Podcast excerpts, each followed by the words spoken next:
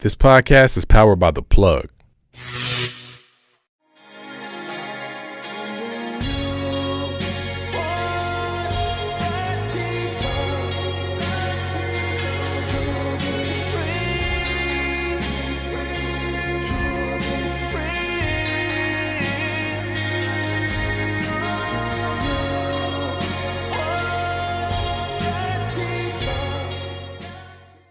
Welcome to What Would It Look Like, a podcast that inspires and empowers you to build transformative movements by living with one foot in the world we have not yet created. I'm your host, Ebony Isis Booth. I am a life alchemy coach, cultural strategist, and fly auntie. I believe and hold at the center of my work that healing is possible, magic is real, and love is the answer. It is from this place that I hold coach and guide cycle breakers through the inevitability of their own growth and transformation. I help people move from unworkable to unfuckwittable through a Black womanist lens that prioritizes healing, radical self love, and liberation. I am joined by artist, producer, co conspirator, creative accomplice, and friend Yonnas. Together, we are going to take a coach approach to the work of liberation through the lens that healing is possible, magic is real, and love is the answer. Welcome to today's episode, Yonnas. What up? What up? What up? What up? Hi. What up? Yerp, so Um, today's episode um we are uh we are broaching a topic that is very much um related to what is top of mind in much of the world right now and when we started this endeavor the unworkable challenge that we were seeking to find um, strategies and solutions for while also preserving and developing our own mental health capacities was around a reparations package for Black Americans. Um, that's still the goal, as I understand it. But so much has happened since that first episode. Like the day that we started recording was October 7th.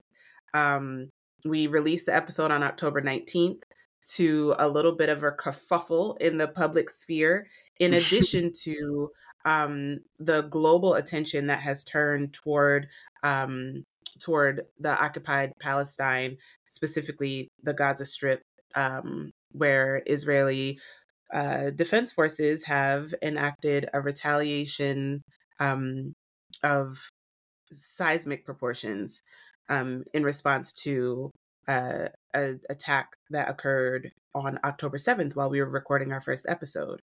So all of this stuff has kicked up so much dust in the space and you know, I want to say before we even start this conversation um I want to invite everyone who's listening to just take a breath. There's been so much agitation and public outcry and demand and trauma and resentment and attacks and sensationalization um, that it's really hard to breathe, no less keep track of, no less think to to come up with a strategy or response that feels appropriate, authentic, effective, um, or even true for that matter. So, for folks who are listening and may feel that they are sick of hearing conversations around um, the the state of the world globally, I feel you. To be honest with you, I didn't want to record this episode. um, we recorded a whole other episode that I listened to and was like, we're not releasing this shit. like because there really was nothing else that felt more important than us to really sit and think and reflect on what we were doing. So I, I offer this breath as just like a grounding and a clearing point to say that um, this episode does not offer solutions. We are not here to fix anything or anyone.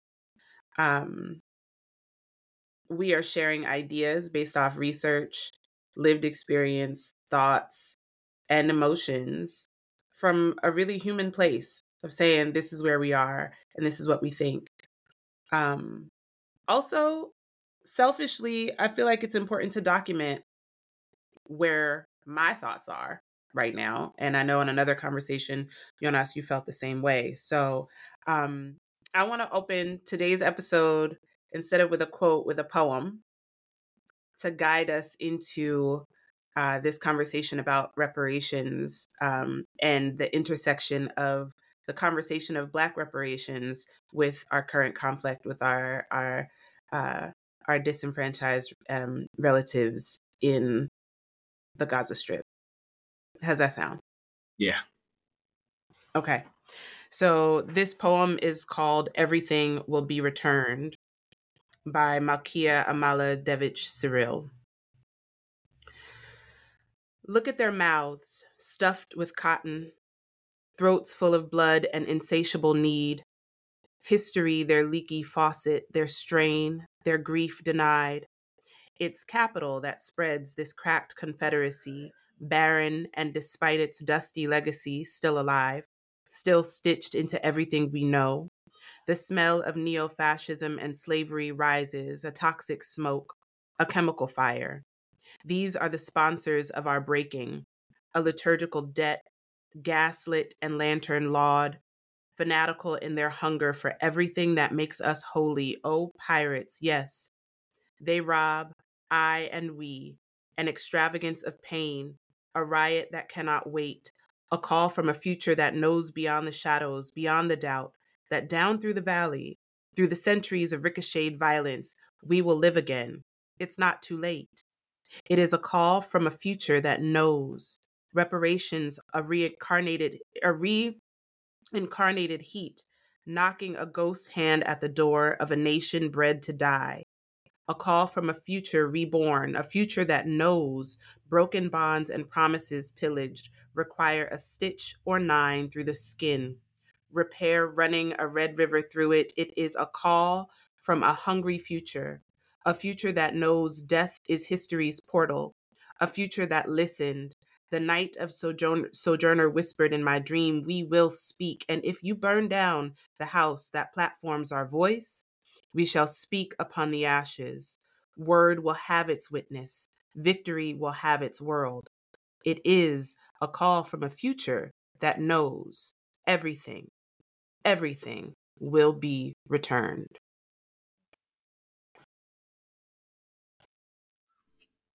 Yeah. Um, there's a lot of stuff in there that made me think about, like liturgical debt. That was a very interesting choice of words and uh, very relevant. Also, um, what was something else that really leapt out at me? An extravagance of blood and pain. I think that was mm. one. You know, I mean, yeah when you talk about the idea of reparations, I think initially, and this is why I felt like the direct connection is I genuinely believe fundamentally Israel is a reparations package.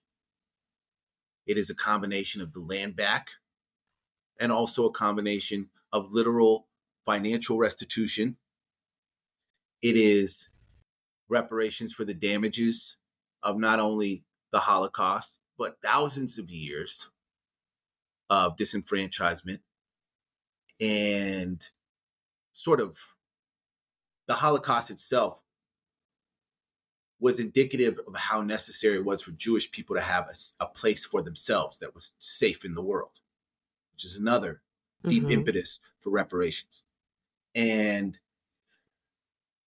whether or not you can speak to the idea that the entire enterprise of that is evil, which fundamentally, I think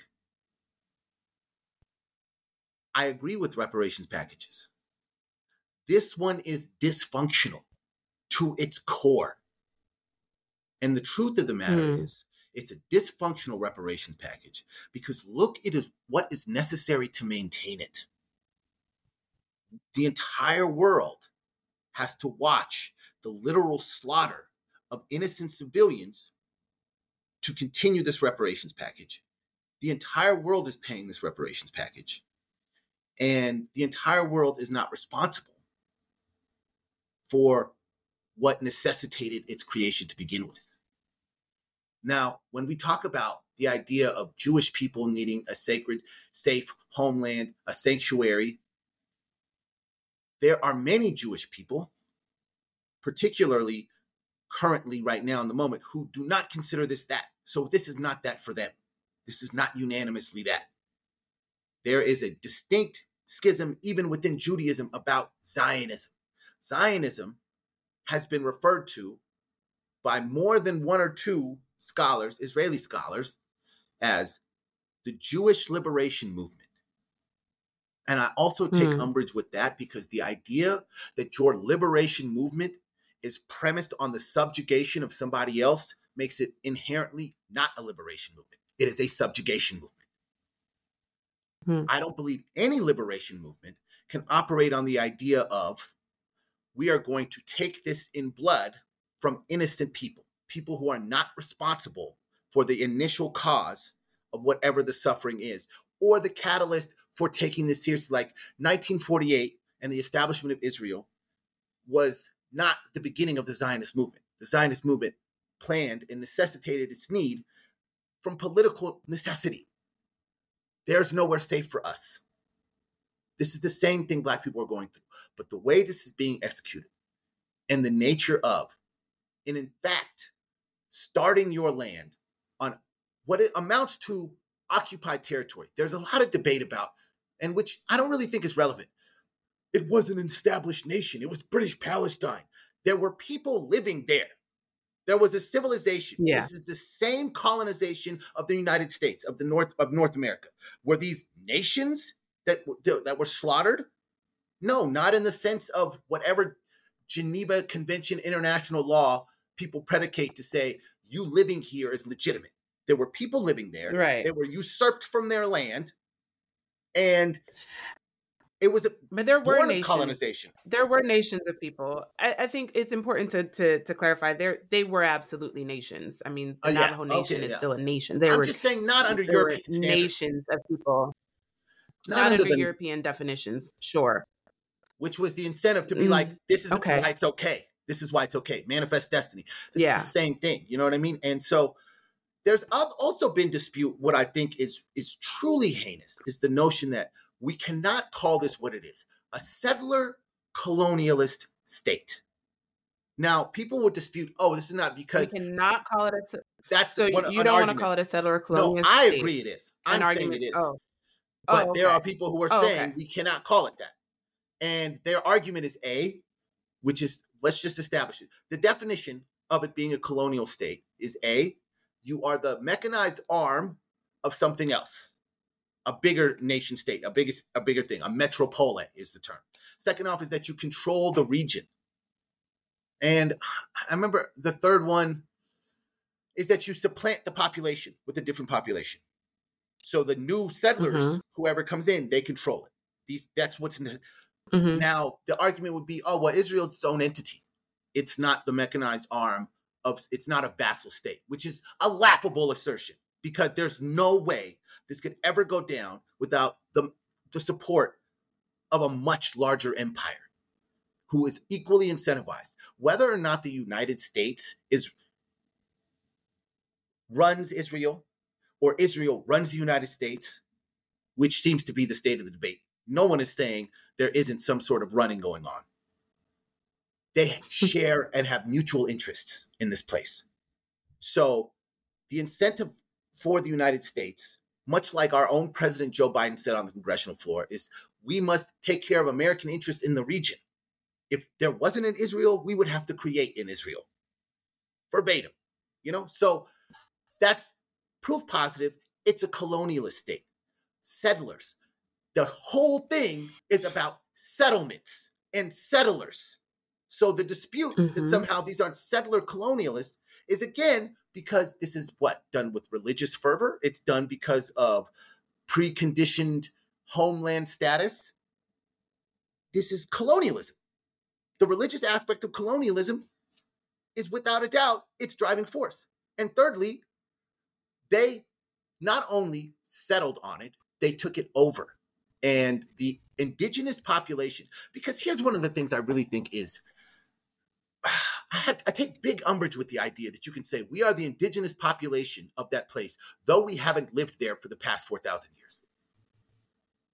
I would rec- I would go so I would venture to argue the only way to truly lose one's indigenous status is to be gone for 4,000 years, 5,000 years. Like when you talk about indigenous populations, indigenous populations don't emigrate. They are colonized, like they exist. Aborigines, Native Americans, any place you go, they're still there. The indigenous population doesn't ever well, actually leave.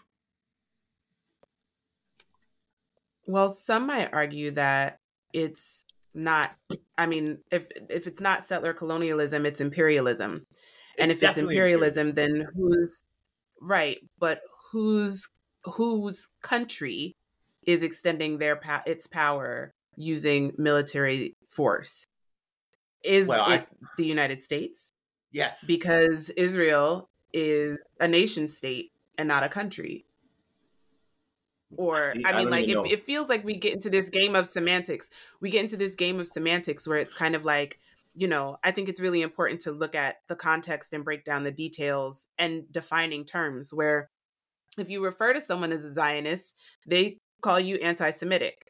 If it, but Zionism is in fact its own entity that has been established, codified, and has existed as like the the the the creating unit and doctrine that was the idea or concept of Israel existing in the first place. It's it's Zionism when um when a Zionist says it, but when I use the term to articulate or even comprehend what is happening, I become anti-Semitic. That's is that because that's a trick? I, yeah, I mean, but but all of these are tricks right all of the ways that it's discussed when we're kind of like oh the west bank and gaza as like these um ephemeral entities of like what does yeah. that actually mean but yeah, when, you act, when you actually look right so it's like language um i mean propaganda which is another buzzword that actually means things, right? That yeah. means something, but it's used to infiltrate culture and language to create an understanding that is other than what the the, the actual definition is. Um, it it subjugates, right? Like the existence of of human beings and people um, who are relatives and family members and all of that based off a difference of um, what God is worshipped. I mean, it really does break down to these like that's as a justification, right? Is it really about that, or is it no, actually about definitely power? not? Definitely not. It's one hundred percent about power. It, def- it gets like God is the justification for the stealing of power. God is invariably God was always the justification for God was yeah, the justification for, for the enslavement for the enslavement of Africans. It was the just God was the justification for um, you know, the genocide of indigenous people throughout the North America and South Americas. Like, you know, it's it's a justification, and I'm like, but which God is that? I heard is something very same... interesting. Yes, I think it is. I think one of the things when we use this terminology of God is it's like the value system. What is the value system? And these Abrahamic religions invariably do share the same value system. And the truth of the matter is, these three Abrahamic religions all have used that value system to prey upon African people, to prey upon Black people. So this value system that mm. is shared is, is, is literally the same book with different interpretations. And it's literally the same values in how they approach the interaction with Black people. And when you talk about Christianity, the emergence of Christianity in, in Ethiopia or legitimate Judaism, and you know, and all these other things. There's two tracks. We always talk about the indigenous nature of these religions, but when we talk about their political tantamount power effect, it's in the scope of colonialism. And the truth of the matter is, when you see these nations or the, the, the entity of colonialism in the Western world is like a rite of passage. When I, I remember reading about Mussolini, and Mussolini wanted to become a colonialist simply because everyone else was a colonialist it's an indicative of an empire it's indicative of power so this notion sometimes you have to consider like in the zionist original operation, after the Holocaust, they were offered different plots of land. They were offered land in Mhm. Uganda. They were offered land. They said, Mhm. no, we want this land for this reason. And I which was believe which was what was the reason? What do you know? What the stated reason for the, the stated selection of reason Palestine? is Because there was also there was Texas. right. Well, for people who might not know, like Texas was on the list. There were conversations about regions in upstate New York, um, Uganda, Russia, um, Russia offered. Russia. There were many different locations of where um, Ashkenazi Jews could go to have a land or a place of their own to live un- unfettered by the years of subjugation and oppression that they had experienced because of ethnic um their ethnic identities Ethnic. right ethnic identities and religious practices, I suppose. I mean, and religious practice sure okay right so the selection of palestine as a location what what do you know about the justification behind that was yeah this was our ancestral homeland 4,000 years ago. This was the place that What we were you think- originally expelled from. do you have a a conjecture would you like to posit a a reason I, I mean, I'm not even was? disputing that. Oh, my Mm. actual opinion of why is I if do you think it's important I do believe it's political. Zionism is a political act. It is not a religious act. So that is Right. strategic positioning. That is the nexus of the universe. It's the re- it's literally the middle of the Middle East. That is the source of all, or if not the majority of the world's oil. This is a, a necessary place to be. Now, I do Mhm. genuinely believe that there's economic and political reasons, and I think the smokescreen of theocracy I don't buy it from anybody. So you can't call me an anti Semite. I don't buy theocratic political decisions from any group Christians, yeah Islamic people, or anti Semites. This is always about one singular thing the usurping of resources. Colonization Yeah. is about the usurping of resources, period. Mhm. It has nothing to do with mythology of theocracy. I refuse mm-hmm. to buy into this. So then when we talk about this notion here that this country somehow by divine right has the right to execute an ethno theocracy, this is a conflation of mythology with politics, but the necessity is the politics. It is a political act, Zionism. And here's the thing Zionism is something you are doing. To twist it around and wrap it around with anti Semitism is to say, no, it's what we are. And that is very anti Semitic because there are many people who are devout Jews who say, no, that is not who we are. So when you talk Right. about blackness in relation to the reparations package, if a reparation package I presented somehow was like, okay, ultimately, the, the masses of black people, I genuinely believe need two things reparations, the cash restoration reparations in this country for what occurred, and decolonization. These are the fundamental necessities in order for Mhm. black liberation, whether, you know, by hook or by crook, right? If either one of these necessitate colonizing something, if either one of these necessitate genociding a place, if either one, they are flawed packages. And they cannot Right. be reflective of black people or somehow liberation for black people because some, if not all, or many black people would be like, no, I find this to be damaging to black people. Now, certainly there were people who be like, who might argue with the way reparations packages need to be delivered. But short of the black people who I genuinely 100% believe do not represent the masses of black people, but represent those who are desperately attempting to infiltrate into an establishment that will never actually love or care for them, type of black people who might say reparations are harmful, decolonization is harmful. Frankly, they're they're outliers, and I don't believe that the package fundamentally would harm them. Hmm. Now, legitimate harm is violence. I don't need to enact violence for a reparations package. I really genuinely, and so that's when you talk about things like militarization. Do you have to go to war for reparations? Would a would a reparations in America cause a war? That's a legitimate question. Well, so here's the thing, but I, I think we kind of got ahead of ourselves because I want to Well, back up. I think we okay. skipped the impact. I think we skipped the the the difference between reparations for Zionist Israel to Mhm. exist or to, to be a package that was created that was um, you know, Germany made the initial investment in in, in paying reparations, not the United States. There was a tactical approach and strategic element of what the benefit for the United States was going to be by making Israel its ally in the Yes. endeavor in the Middle East. Yes. So the thing that that is not true where that is different for black people especially black people in america but also thinking about the global extraction around um, the usurpation of resources from the continent of africa in addition to including inclusive of black bodies that were stolen and enslaved from africa that is all a part of anti-blackness. It all comes back to anti-blackness. And when we talk about when we say anti-blackness is not the shark it is the water. Yeah. it is it is the water. It is and and um frank wilderson calls it this unconscious unconscious reality that black is other and non-human right?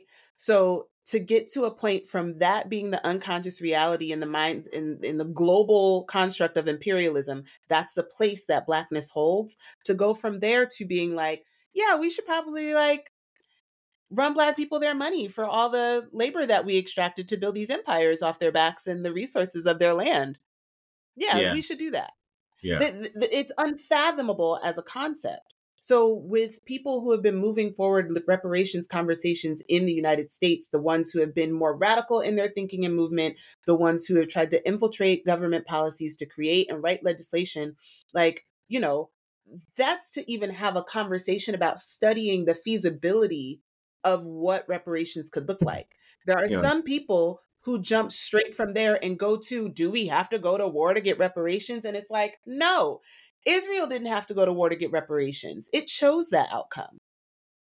You know what I mean? Like that that also wasn't a requirement. There there was never an intention for a two-state solution. That's why it didn't start. So that's why we're so far gone and beyond that as being an opportunity for like what could happen now because that was never the intention at the outset. So I think it's important to come back to like how do we resolve or envision a world without anti-blackness? What does that look like?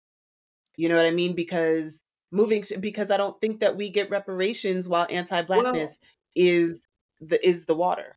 I don't know if with that's even a necessity because it's like, okay, I hate to draw a comparison and be like, well, they got their reparations because this is not what I'm saying, but I don't think the complete negation of the antagonizing force is necessary. It just it's the mitigation of it. It just it's got to be limited to where it's like, and I think that, and I think one thing when you talk about like anti-Semitism and the legitimacy of concerns about anti-Semitism is, I believe that Jewish people throughout this 4,000 year experience have gone through similar dehumanization ideologies in places. Um, because 4,000 years is a long time, as it's much longer than, Mm-hmm. you know, so I believe that Oh yeah. the reason that we have particular terms for these two pockets is because there is that contingency. So, in that respect, I believe one of the ways that, and and this would speak to the solution. One of the ways is that it's Judaism and and and particularly the cultures is is somewhat insular in the respect of a community. It's it, the ethnic element is reinforced through the sociology. They, they, they, there's a lot of unspoken code about solidarity and about moving in unison, a cultural element of, of banding together that is, is, is frankly, it's, it's impressive in a sense of like, I don't know if the uniting element culturally that, that brings together the disparate eh, fundamental ethnicities of Judaism under the banner of Judaism, which is to say there are Jewish people all over the world. There's a Jewish diaspora, just like there's an African diaspora. And the the, the tenets Right. of Judaism, whether it be because of the theocratic aspects or the shared value or whatever, it it proves to be the superlative umbrella and network and thing that people identify with.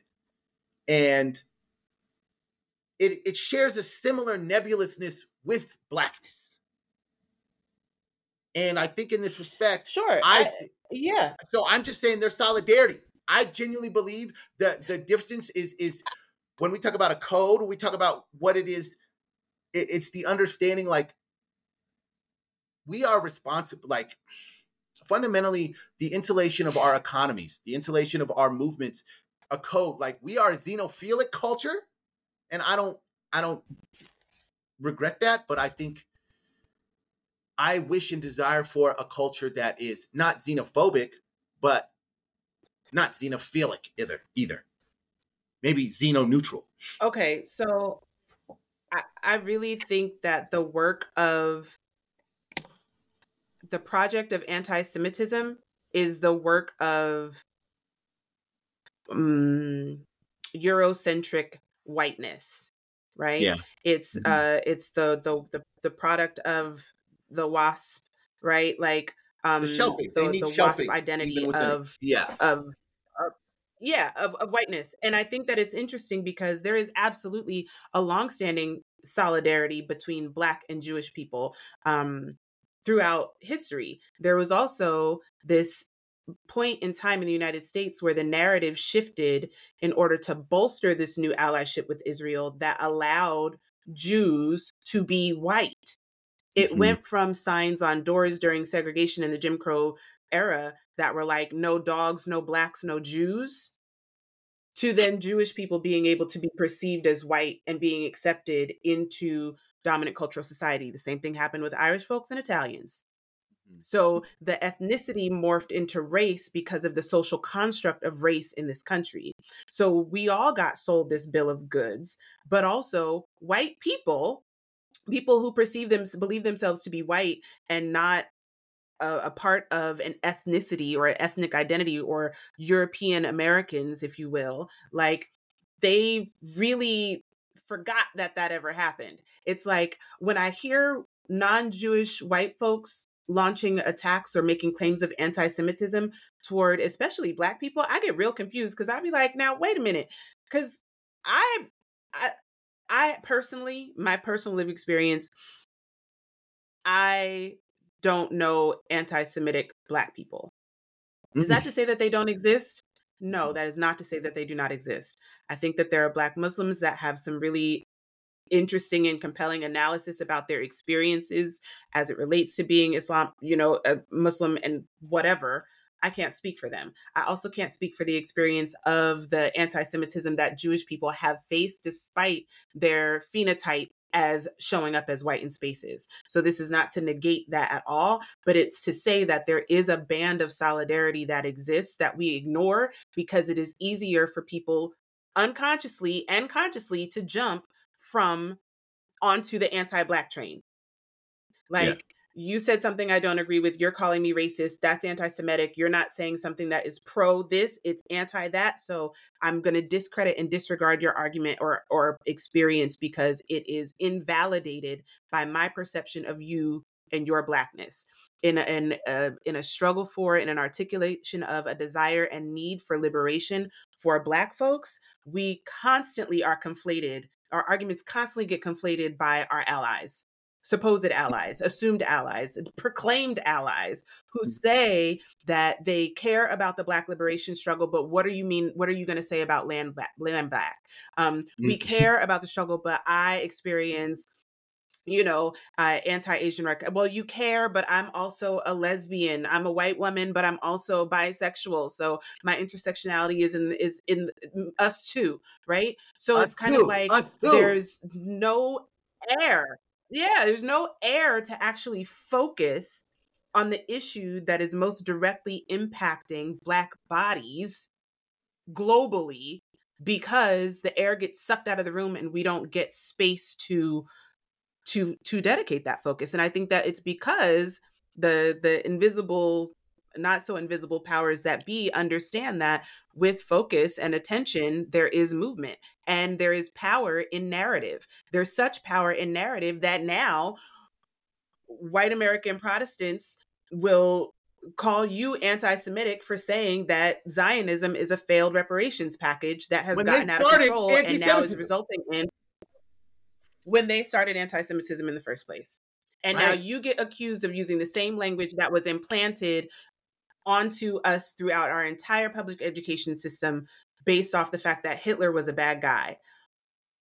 And he was. However, and so are all of these other individuals who have had very who who have been embedded and enmeshed in the development of our policies and politics throughout the Supreme Court, through presidencies, through presidential cabinets and elections on local levels, state levels, in police like it's everywhere. It's well, I mean, I think what so you're saying, and, and just, it's like all these other people kind of have, frankly, gripes against that same entity, as as we have against that same entity, which is that that that that intertwining of patriarchy and white supremacy, and frankly, also the theocracy of the of the certain of the white Protestant Christian male that went about, you know, and, and also the Catholic, you know, the white Christian male who went about the world just slaughtering shit. I think, but we mm-hmm. also have a legitimate concern with all these other populations that they do not have with us. There's virtually no circumstance where black people have enacted any form of suppression or oppression or racism against these pockets of populations.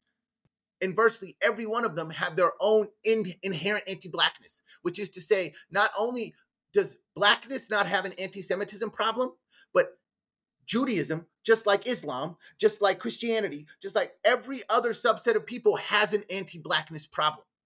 So the necessity for reparations yeah. for black people is so much more concentrated in terms of like one of the things we're saying here is this Israeli, the Israel as a reparations package, the world is paying it. But the world mm-hmm. did not Absolutely. inflict this upon the the Jewish people or anybody.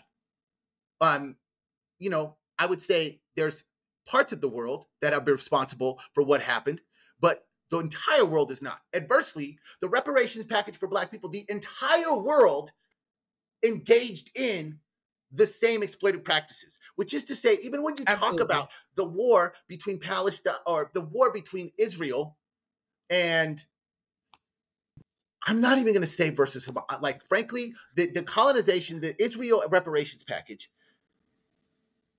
they have an extractive, very colonial reparation with Africa as well.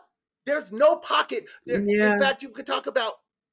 I think Russia may have less than than than most, but like China, uh, United States, everybody's extracting Africa.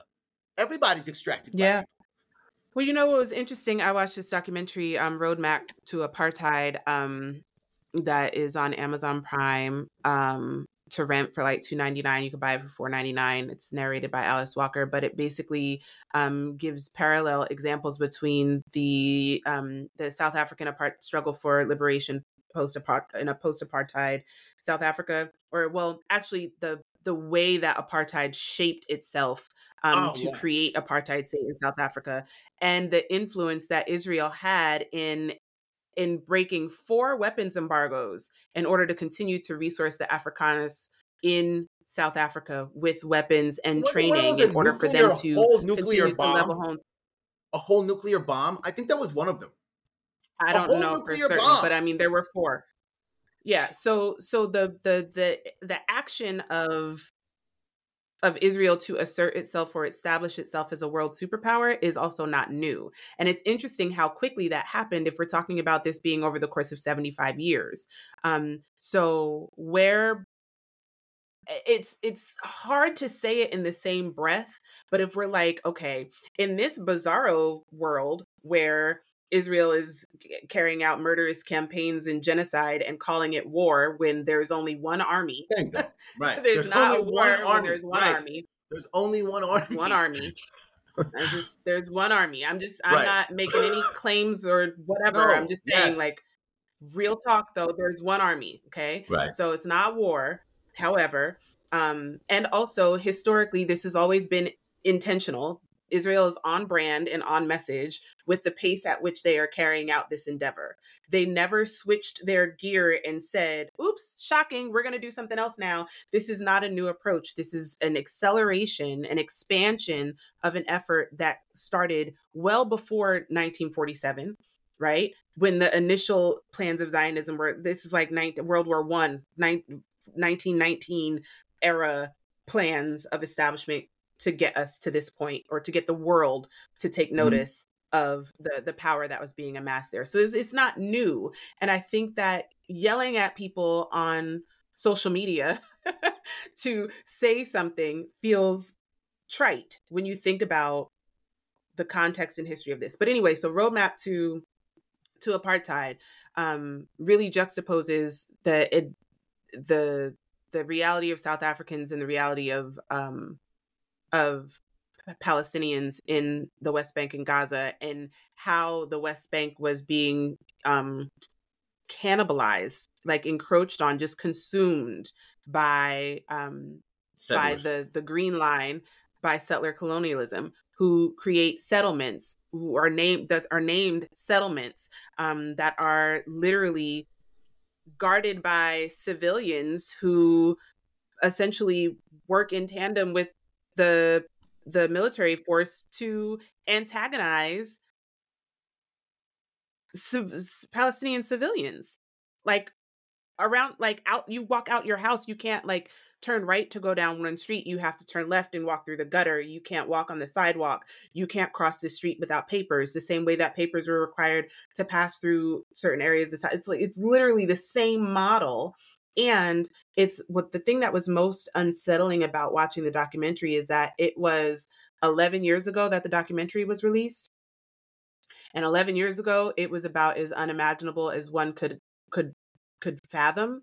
And then to go from yeah. there i mean my goodness. And so then to now be in present day and to see the the well, accelerated um I, I don't know it was it was all very overwhelming but the whole world is like like one of the things i want to speak to is like i really do think that it is the world is colonized and i think this is triggering the emotions of the colonized world in a real way yeah. where it's like the when you see like these dimensions of like 89 90% of free palestine on the web and and and you know a percent one two three four five percent for free or pro israel or is, we stand with israel we stand with like that is legitimately the people because there is not a mechanized propaganda arm for that in palestine like people say like they try to I'm, I'm to me, there's a hard time rectifying the idea that Hamas is simultaneously under complete siege and also really powerful. And one of the things about it is like, for instance, there's a story about one of the main guys in Hamas is like a billionaire. He's like worth five billion dollars while people in Hamas suffer. And do I believe that there's war profiteers on both sides? I certainly do. But the idea Always. somehow that the propaganda machine for Hamas is in any way comparable to the propaganda machine for Israel is just flatly it's it's like objectively not true in any way, shape, or form. So when you see the people in solidarity running, I mean, and yesterday there was like all over the world, hundreds of thousands of people going on protest. Like, you know, there've been references by conservatives, by right wings, because this is really becoming a division between the right and the left over the Israeli subject, and they're saying this is the new BLM. Mm. And I mm. and there is that connection of it being the new BLM in the respects this is this is the same fundamental issue, which is the that I same mean, like, thing. won't they just like why you why you will find a find a way to blame black people? I mean, my God, how is it that at the same time, like, is it Uchiwali or is it one Mike?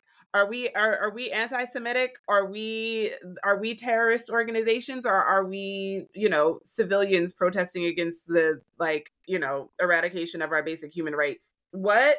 Like, I mean, I think there's uh, a connection. The con- the connection I do believe is that again, I feel like this is the these are embattled outcries of colonized people over and over again. BLM is as much an embattled outcry of colonized people as Free Palestine is. And the contingency of the world that colonizes people, that takes over other people's land, that enslaves these, this is the same nexus of evil that is engaged in Zionism, that supports Zionism. It is the root. And this is unquestionable you start wrapping in these theocratic elements and those smoke screens for the political act. You cannot tell me in any way, shape, or form that there's fundamental differences between occupations in Manifest Destiny and this occupation past Palestine. The, the nature of colonialism is being enacted in this particular place, just like it was all over the world.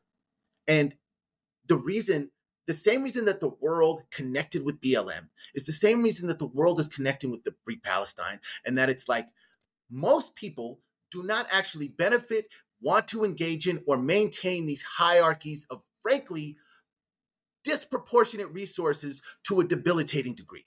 Most people, the people mm-hmm. that of themselves, do not want this. And so every now and again, there becomes this centralized issue. And I feel like this thing is so inflamed because, you know, we talk about like, oh, the Congo, there's other situations that are equally, but they're interrelated. But fundamentally, I think in this particular situation, what's happening with Israel is inflaming the whole entire world, not because there aren't black people involved, but I do think that there is something uniquely horrifying occurring here. And I think that what's occurring in the Congo, what's occurring throughout Africa is not unique. It's regular. Mm-mm. It's commonplace.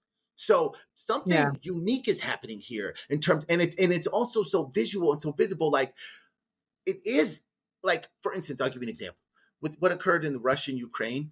My standing is I I genuinely I, I'm not emotionally invested. I just know that Ukrainians have Nazis. And I don't ever remember the Russian Federation being pronounced profoundly. I don't remember Russians being colonizers, uh, particularly in Africa.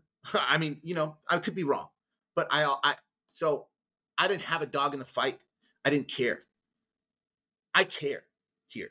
I have a dog in the fight, even though I am mm. not in. I, it, I, am just, just like I'm saying, from calculable effect, how inflamed I am. I must have a dog in this fight. It is triggering the same decolonization instincts, outcries inside of my body that it is triggering inside of so many people. And I think even the people who may somehow have been people who benefited from colonization, like for instance, you know, abolitionists, white abolitionists, white uh, Jew- Jewish people who are not in favor of Zionism. It's triggering something even deeper in their humanity about the idea of like, no, I, not in my name. Which is mm. so there's yeah. this real profound thing of like, yo, this is wrong. And I'm telling you, yeah, definitely. We know the world knows this this shit is wrong. I don't care. You can't give it's me wrong. any justifications. No, there, there are, are no justifications. It's it's wrong, and I think the thing that hurts or that might be irreconcilable emotionally for some and to mm-hmm. some extent to me like it is it is painful is that they don't care they know that it's wrong. Right right. The endeavor is it's it's not it, it's it's this is where we this is where we cry out for where is the humanity right? Like there the the thing that is most devastating is that it is intentional it's calculated it is to establish authority it is to to to usurp power it is to control it is to capitalize upon and capitalism needs a source of extraction but once they've already like you know co-opted all of the pr- the production and export and bounty that is available on this land, then what what need do you have of the people of the land any further? I think right? the right wing philosophy. Than... I think the right wing philosophy is that the conservatism is the idea of like, well, those things must be they're they're, they're part of life. Like that's the way the world has to be. That's the root idea of conservatism is that you could not imagine not doing those things. So when you say they don't think of it as wrong, they think of it as a necessity. You got to colonize somebody. That's really how they feel. You got to do they they create false scarcity. What is capitalism? What is capitalism without Right, because that's the economy. What is capitalism that's, without so what? What did you say? What it cut out? What is what capitalism is without what? Without what is what is what is capitalism without competition? Mm-hmm. You need to establish scarcity in the market so that you can create consumers. Right. right. So that you can hike up the prices, raise inflation, all of that. So there's like all of these countries that participate in capitalism, even those who do not, who are to some degree negotiating their competition in capitalism. So if you have like a Cuba who is like, never mind, you also see a place that is kind of like stuck in eh, the land that time forgot. You know what I mean? Because it is not a part of this like build more, better, bigger, faster, consume more, eat more, make it faster. Yeah. Exactly. Yeah. So all of our we've been it's been communicated to us down through history especially in the United States our propaganda machine that turns out like you need to be anti-communist, anti-Russia, anti-China, um anti-Cuba, pro nationalism, make America great again, keep America great now, you know, fuck Joe Biden and Obamacare, like you know it's these are the these are the things that get regurgitated out of the war machine and they get do so in these really tiny you know sound bites that get pummeled with your average american citizen sitting in their living room watching it on a 24 hour news cycle.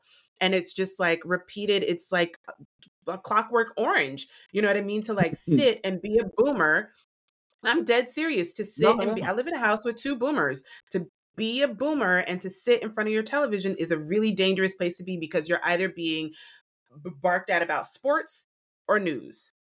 That's it.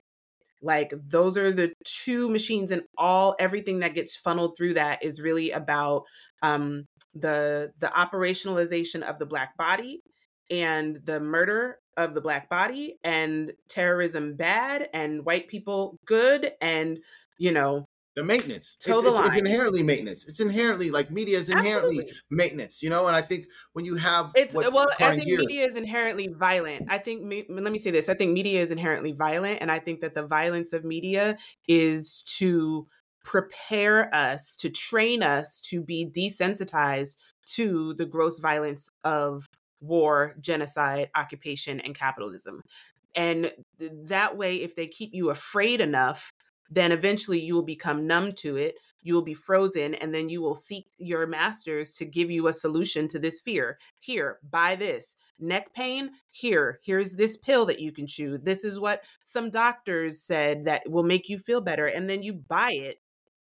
And that's how we keep the system moving. Like, we are not, we're not making things in this country. We're not creating. We're not, our export industry is completely tanked. Like, what all and when you think about there's some there's auto workers union on United Auto Workers is on strike up the street. They've been out there every day with their signs for a month and a half outside of the Volvo plant. Like, who's buying Volvos? Who can afford to buy a Volvo? These are the people who are making them. How much money were they? Like, you know what I mean? It's it's like a, uh, I don't know. I, am saying that there, it's the jig is up. No, like yeah.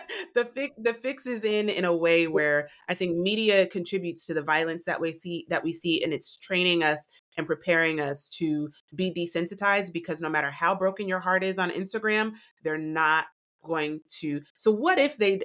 Okay, so what would it look like, right? What would it look like if we did get Joe Biden to call for a ceasefire instead of a, a pause um, what did he say? A humanitarian pause. You know what? I, it's, it's interesting because it's uh, you know what I cannot foresee Endgame. One of the things I think about is like right. all that stuff what that you mentioned about the desensitization and stuff. I feel like there's something deeply human, humanist occurring here, where that that apparatus malfunction. It did not work. The apparatus.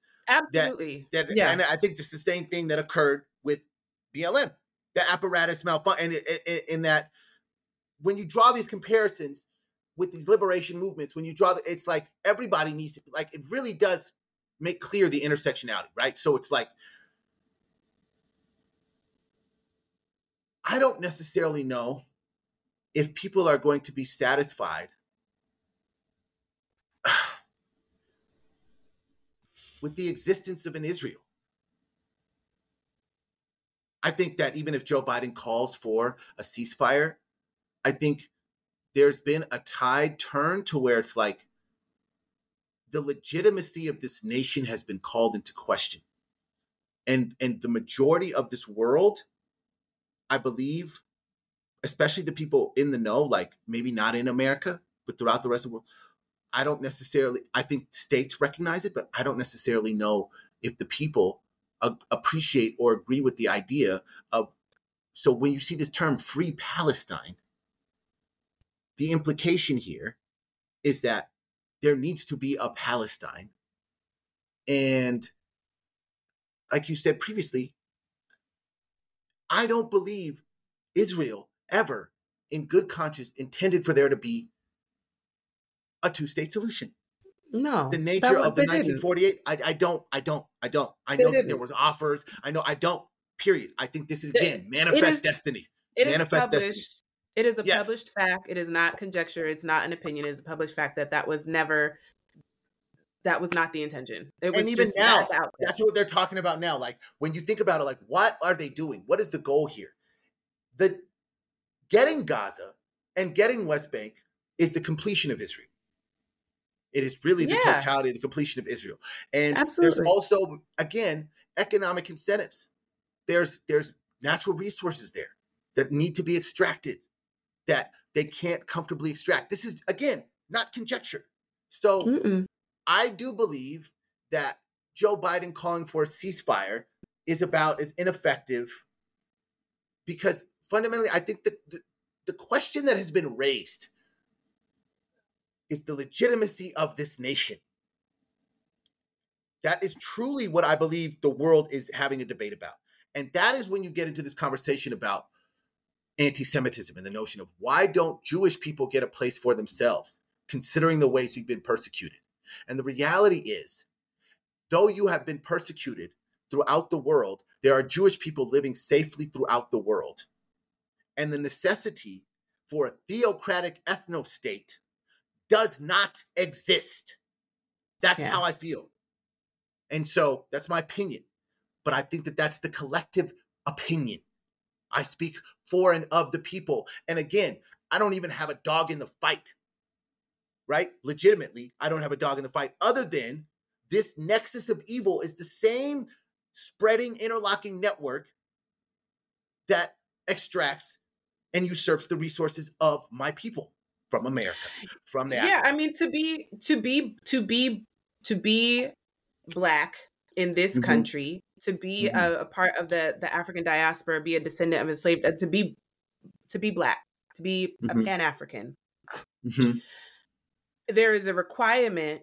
Um, June Jordan said that it is the the greatest litmus test of our time to understand someone's position on Palestine right? Like to really understand that like mm. mm without mm. a dog in the fight, but just to like extend your human your humanity to this scenario and watch it be a mirror to the reality like if we if we have conversations about the legitimacy of Israel, we are also having to have a conversation about the legitimacy of the United States. Yes. We have to uh, I mean like it's it's it's it's a it's a conversation that must be had and then that's where we get into the the scary airspace of these are the things that we have been conditioned to not say or the comments that make us radical or revolutionary because it's kind of like yeah well what are the mirrors here? Of course it makes sense to me that the united states and israel are israel is our greatest ally and that is you know what i mean? And also that like Benjamin Netanyahu wasn't really who they bargained for. And when they were able to parade Yasser Arafat out in, you know, his kafia and be like, okay, so we have Palestinian representation, you know what I mean? It's not all sorted out as tense, but we're okay. Like once that fell apart, like it, it's, I mean, it's the same thing that we see coming down the pike with, you know, MAGA and and and your and homeboy in the toupee. Like it starts to move toward like, so what is it? It's revolutionary and radical when a black when it comes out of a black person's mouth. What is it? It's patriotism when it comes out of a white man's mouth. And or Zionism when it comes out of a Zionist mouth. I don't know. I, I mean, I, I, feel like I mean, we're all kind of saying. saying the elements of these things as functional world policies. I think that like you know, like it used to be the divine right of kings. It used to be mercantilism. Like like things go away, and I think a lot of times it's because the people demand it. And and and here's the truth of the matter. Like I said, when people talk about globalism and a new world order and imperialism, it means like disproportionate amounts of power and force to execute certain agendas for smaller populations. But I, I, I don't believe that the people are powerless. I don't. I don't. So I think oh, what you see either. right now, you know, it's like this is the people are triggered by this because it is the manifestation of crass capitalism, of white supremacy, of patriarchy, you know, and it, I, I do genuinely believe that like all most people are seeing is white people taking stuff from brown people. Mm-hmm. And you can yeah. be like, it's more nuanced than that. But like, what is more nuanced than that? Is Ethiopian Jews being sterilized? What's more nuanced than that? You know what I mean? Like, mm-hmm. I mm-hmm. know it is the same shit. And I see mm-hmm. this, we see this all the fucking time. And, and and I think we're tired. The world is tired of this shit. The world is t- it's it's it's literally like the manifestation of fucking Derek Chauvin's knee on George Floyd's neck. Is is looking mm. at Israel what Israel is doing to Gaza. Mm-hmm. The world cannot mm-hmm. take it.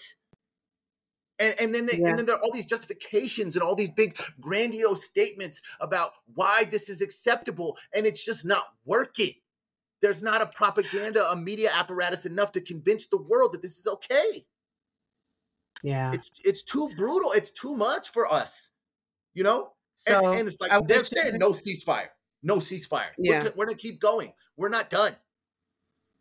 So I want to share this quote by Winona LaDuke that kind of summarizes where we are in this conversation. Um, before we kind of start to move to this other this other piece that's kind of got some activation in my in my brain space that I want to share. This um a Winona LaDuke quote Euro Americans in the United States can't talk about Gaza because we can't talk about Israel because we can't talk about the fact that the world is not suffering from an Israeli Palestinian conflict, but that the world is suffering from the fact that Europe has never been able to deal with its Jewish question without some sort of intense barbarity and horror from the Inquisition to the Holocaust. And that Europe, in particular, Great Britain, the masters of divide and conquer, solved, quote unquote, the problem by supporting the radical terrorist extremist Zionists and their mad plan to resettle the homeland. We can't talk about Israel because we can't talk about Wounded Knee, because we can't talk about Sand Creek or Carlisle boarding school, because we can't talk about forced sterilizations or smallpox blankets or Kit Carson and his scorched earth policy in the Southwest, because we have Andrew Jackson on our $20 bill, because we hmm. are one huge settlement on stolen land. We can't talk about Israel because we are Israel. So, I want to I want to offer what if as we we witness this decline, right? We see it take shape and watch it happen. We realize that it's unsustainable. This is an untenable circumstance where we're now seeing this capitulation where the the the the public is kind of like, no, we see through the smoke screens. We don't want it and you can't kill us all. As we are on this trajectory to that decline, and also given the fact that, like, you know, our egos make us real, like, we feel pretty invincible in our um, in our politics about what is right and justice and and and don't really take into consideration the generations of folks before and after us that we are like tending this earth for i think that there's a big gap in our ability to be aware of our true purpose and role on this planet and we get caught up in the in the the consumerism of like the imperialist policies that keep us distracted so we keep running on the, the wheel and keep the machine going. But if we are nearing the end of late stage capitalism what if the solution i would i actually would just like to posit that i believe that the solution that the thing that will save the world is reparations for black people. I really do believe that nobody gets free until the most marginalized among us are free. And when we are, everybody gets free. I really, really believe that, like deep down in my spirit. And I feel like the the the the psychic shock that it will take to the system of imperialism to fall apart and then you know get some Wellbutrin and get itself back together again. Not is... the Wellbutrin. it's on the Wellbutrin now. It's on the Wellbutrin now. Get it off because, the Wellbutrin. Because I think I need to. I, I think what I'm what I'm getting at here is that um, there is something in the American ego or the Euro imperialist psyche that is really incapable of it's like this this ego death that needs to take place or this um witnessing of the ego in order to witness the humanity or the dehumanity that is being enacted on the on the globe. Like i really think that there needs to be like a swing the the swinging back in the opposite direction that would that's the only thing that could rectify this. Like i really believe that you know repairing black folks um, and making that investment, making that offering on like an ancestral level, on like a clear, like that's the answer to all yeah, the things. No, I do. It's, I agree too. The answer is reparations. The answer is land back. The the answer is not ceasefire, but it's to like to repair. It's to it's to give the land back to the Palestinians and take down the walls and gates and fences and allow them back into their homeland. Like, where are they supposed to go? You just get to kill them because you want to live back at your homeland from 4,000 years later? What about the people that are there? And then you get to use the justification that their God is is called by a different name and their their their their rituals and practices are written in a different book as the justification for that or get to say that because uh, people from Africa don't have a God that's actually documented in a book that you can read, that then means that you become the savior and get to su- supplant your like white Jesus doctrine on an entire continent of folks to justify extracting their land and labor. No, the way to resolve this is by having a moment of accountability and saying, oh, this is why everything is bad. This is why yeah. things keep falling yeah. apart. This yeah. is why we keep having to make a bigger lie because you told one lie and then you keep having to tell more lies. And so right. all of your energy comes into creating these these systems in secret to to um infiltrate and toxify the the psyche of the, the populace so that you can continue to hoard wealth like I mean what? I think a great example of that is when you talk about the Congo and you talk about, you know, the extraction of uh, the tungsten or is it the tungsten, um, the the cobalt necessity for, in cell phones. Mm-hmm. So literally yeah. the entire world children, of, yeah. They're making these children dig holes with not even actual tools or gear or mining.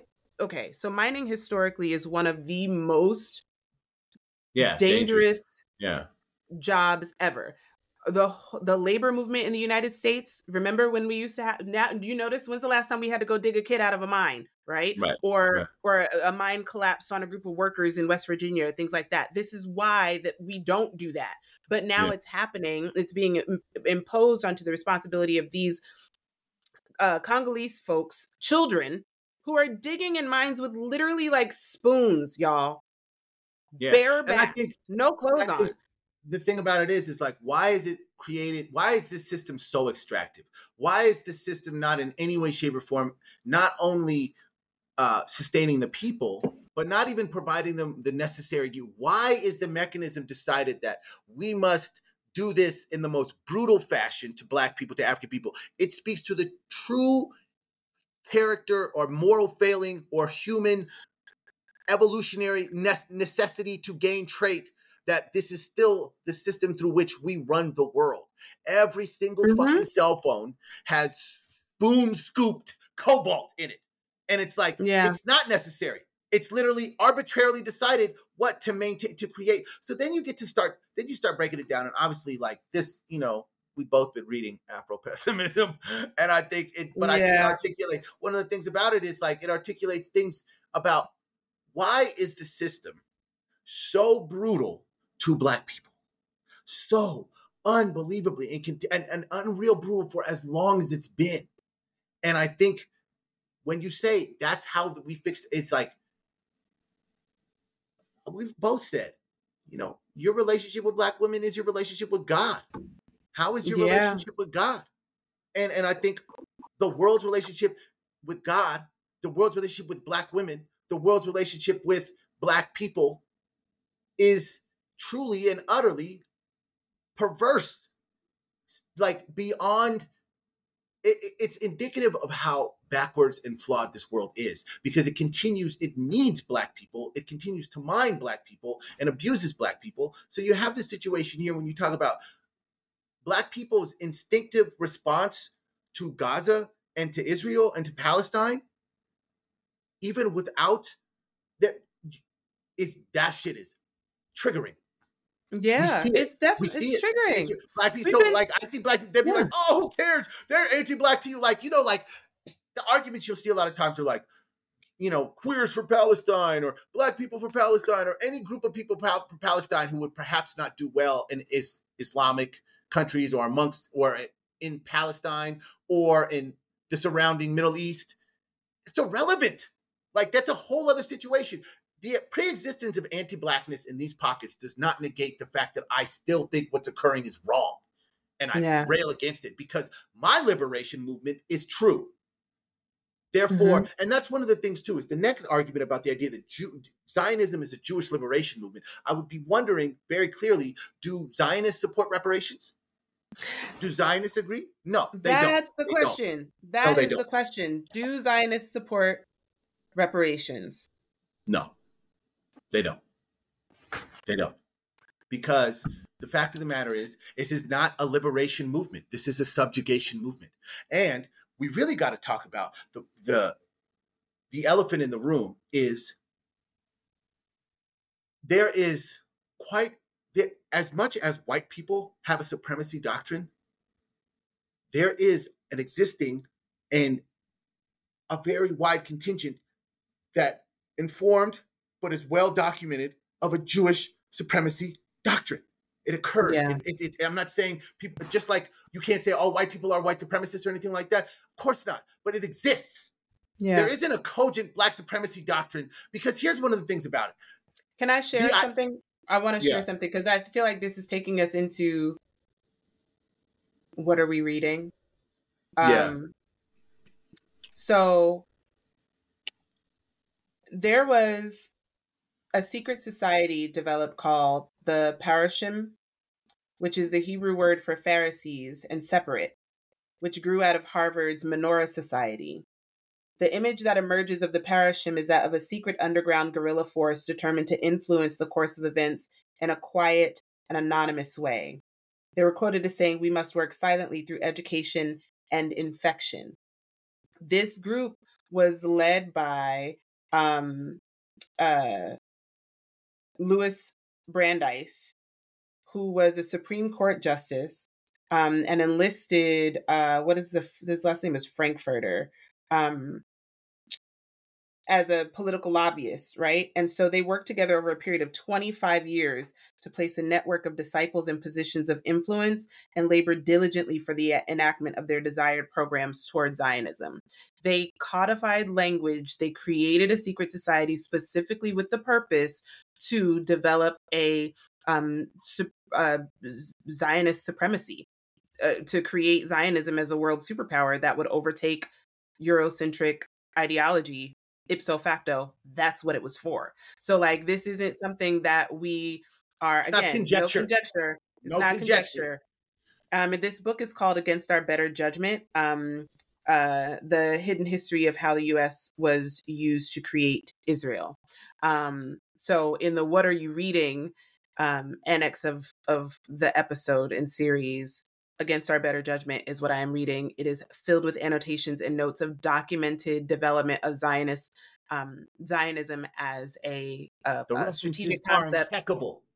It, it's it's it's really deep, and the way that it infiltrated the United States government through the Supreme Court, um, and strategically placing folks on the Supreme Court who had ulterior motives. So when we look at things that are happening in Congress with the speaker positions and new um, Democratic, uh, conservative Democratic positions, folks running to replace Biden as a result of what's happening in Israel right now and his approval rating tanking, like all of these things are absolutely connected. And the the invitation is for folks to really just pay attention beyond the emotional um, reaction of just how painful it is to witness the fact that these you know powerful entities are really playing powerful games with invisible money and very real human lives Very um, real mostly, human lives. Mostly children at that. 40% of whom are children.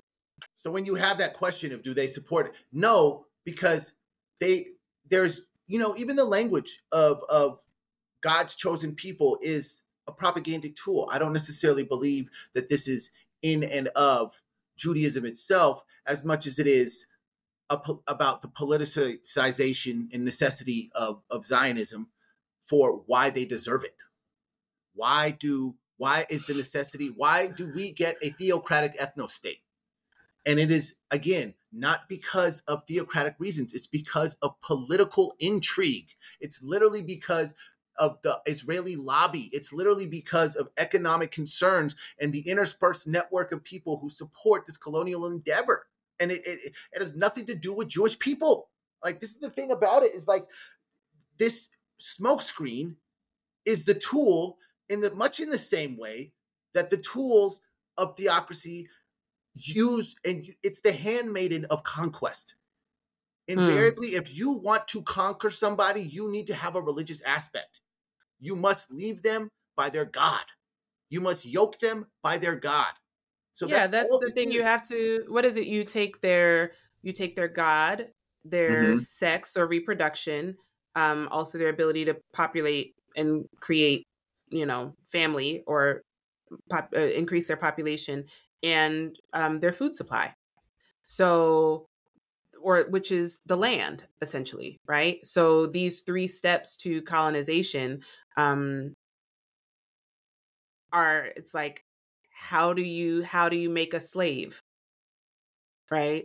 How do mm-hmm. you dehumanize how do you r- rob someone of their humanity and keep their body alive so that you can work them like a tool? Um a tool for your capitalist project for your settler colonial project. And i think that the in the establishment of power of what we see in the rise the raising of of palestinian homes in order to erect israeli settlements um, is also this great insult in the um, they are dehumanizing to the extent of re- removing the utility of a Palestinian person, a human mother, daughter, like by by erasing whole family bloodlines, by you know what I mean, mercilessly murdering elders, women, and children, like by having no code of honor or um, violating every single code that was ever invented through the Geneva Convention, which was the same thing that was put in place to prevent another Holocaust because of what happened to Jewish people. So, like, if we can't talk about that you know i mean because when you talk about it like it really starts to i don't know for me it just kind of starts to put some things into perspective and what happened from october 7th until literally yesterday well no, I think I got back done. on social media. It's not done, but like what has been happening is like everybody like blew up about it where you have people who have been paying attention to this for years um, people who have been directly impacted by it people who are direct descendants of the, ori- uh, the original nakba like who are part of the original 750000 people who were pushed uh, who were exiled from palestine. There are millions of palestinians palestinians who have already emigrated and been forced out of palestine who did not die. These are just the people who are remaining who were still in gaza and the west bank either because they were relegated to that place and not allowed to leave because it's basically an open air prison, or the folks who are remaining because they're like, I will not be a good victim for this assault. Like, I will not go. I will not leave and evacuate this place, who are still standing and fighting for a free Palestine. I think that there's just so much that we forget when we get distracted by like this these sound bites these liberatory sound bites that want us to like solve the problem. It's a ceasefire. Okay, so now that's a hashtag. So the hashtag is ceasefire now. No, I think that what you should do is read some books. I think that what you should do is reassess your relationship, reassess your relationship to US and global history and politics to understand where the fix is in. I think what you should do is really reassess your relationship to your God and yourself and consider how you show up in the world. I think that there is work to be done on the self here so that we can show up in a way that is um uh is is is, is, is engenders some critical thought other than just firing off you know language via memes or whatever. And not to say that people shouldn't be enacting their their activism on social media but like are you curating an experience where you are actually learning something or are you regurgitating opinions for the sake of you know feeding your already existing social media addiction like i mean i don't think if you if you do research on this there's literally no way you could come to the side of of of what's going on of the imperialism. No. I, I really think that that's one of the things about it. It's like if you if you eat the sound bites, they can get you.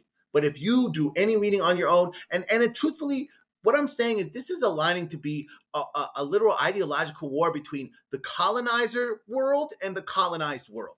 Like, yeah. and, and so when you have people reaching across the aisle, they're like, like I'm Amy Schumer was like, "Oh, we stood for Black Lives Matter," blah blah blah you will never get black people to be on the side of the colonizer. You just never ever will. Our connection spiritually eh, in, in our bones, it's it's to immediately identify with the colonized. The only time you get black people individually to identify with the colonizer is when they have stricken profoundly with the disease of menticide and so and, and are, have been so robbed of their humanity by the unrelenting abuse that society's put upon them that they've developed what amounts to a form of Stockholm syndrome. Except the difference is Stockholm syndrome is rooted in the idea that they were nice. In Stockholm, the bank robbers were nice to the people. So this isn't mm. even Stockholm syndrome. This is straight up abusive boyfriend syndrome. So when you see black people who who somehow desperately appeal to this institution that hates them vigorously for any sort of refuge, it is abusive spouse syndrome. Mm. Seriously, not even fucking Stockholm syndrome. So I think that the, the entire world is sitting here going to themselves, yo, this is the same shit. But what we're talking about here is like perhaps these, like, this is the most technologically advanced. This is the, the one of this world, this, this, this army, Israel, the IDF, is the fourth biggest army in the world. It's not the fourth biggest country. It is the most technologically advanced country in the world. There, if if Israel was the 51st state, it would be our best state. You know what I mean? Mm-hmm. By far, it would be it would be trouncing California. Mm-hmm. And, and the truth of the matter is, is that conservatism is the maintenance of the colonial city, of the colonial infrastructure. For it sure. really is. That's what Absolutely. conservatism is. So the world collectively has only suffered at its hands. And so I really do see this sort of fridge, this friction where it's like when you support the Zionist occupation and reach across to anybody who has experienced even a tangential similarity to what you're doing, that is why the world is most people don't have a dog in the fight, but like I've seen memes where it's like the world and it's millions of people, and then there's like a handful of Jewish people. Israel, like they know the world is banding around them. Like in terms of, yo, we are not with this. And here's the, the, the crux of it is like a ceasefire, right? We're just asking them to stop killing people. And that Just is for like, a minute. And they're you're attacking us. yeah, we have the right to defend ourselves. Yo, what? what? I mean, their their their prison, their their military is called the Israeli Defense like Force. Like, def, like it's in the name. Like we're defending ourselves against Arabs, and it's kind of like, and but also, you know, again, here's the propaganda machine with the language. Like we're defending ourselves against Arabs, which is code word for terrorists, and which is you know the thing that gets America all like, oh, our rights in 9-11. and everybody just it's like this this dog whistle language that that sends off these um these um uh triggers to for us to start to to approach situations from a really reactionary place that isn't isn't real it isn't real but if you just take a minute to like what what is happening how am i being in this space what is the impact that this is having on me and what do i stand for where will i stand what will I say? How will I be? Like, I think it's just you take as you have the privilege of taking as much time as you need to make to go through that series of self grounding and assessment before you speak. I mean, it's, it's truthfully, it's like and not, said. and millions of people do not have that privilege, do not have access to that. But if you have access, if you can access that level of stillness to actually not send thoughts and prayers, but to actually think and pray, no thoughts and prayers, yeah. think and pray. Like if you actually do that, yeah. that's when the benefit comes. But just saying that you're going to do that or saying it, using it as some colloquial term is much different than being in thought, in being in study, in being in prayer about what it is that is actually happening on this globe, in this world that you are in and not of. And that requires a certain level of really reclaiming your own humanity. And it will hopefully piss you off. Hopefully, it will piss you off to realize just how far away from your own humanity, your comfort, and the utility of capitalism has allowed you to be it can be disorienting and some people do not have the will to do that. Another thing that we've been reading you mentioned this earlier is afro pessimism frank wilderson is a beast.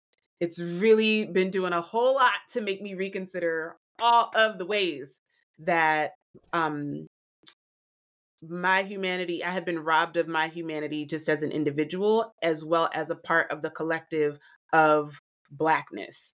Um as a as a structural ideology in the psyche of Eurocentric imperial domain. Like well, when you see that is, shit, that whole it, it is it is thing. the what okay what about it when well, you see it the whole palestinian when you see thing? the palestinian thing as as black people you you begin to see it in the same way that you see our own experience and and it gives us this tremendous empathy that it, it doesn't it, you don't even really need to like i think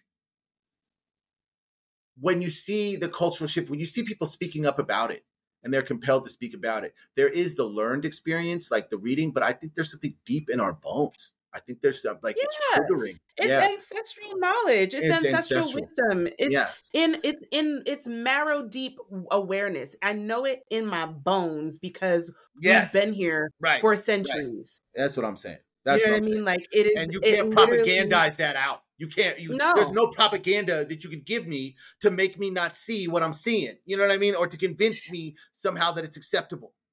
And can it's I tell insane. you something that's also particularly heartbreaking? Being that aware yeah.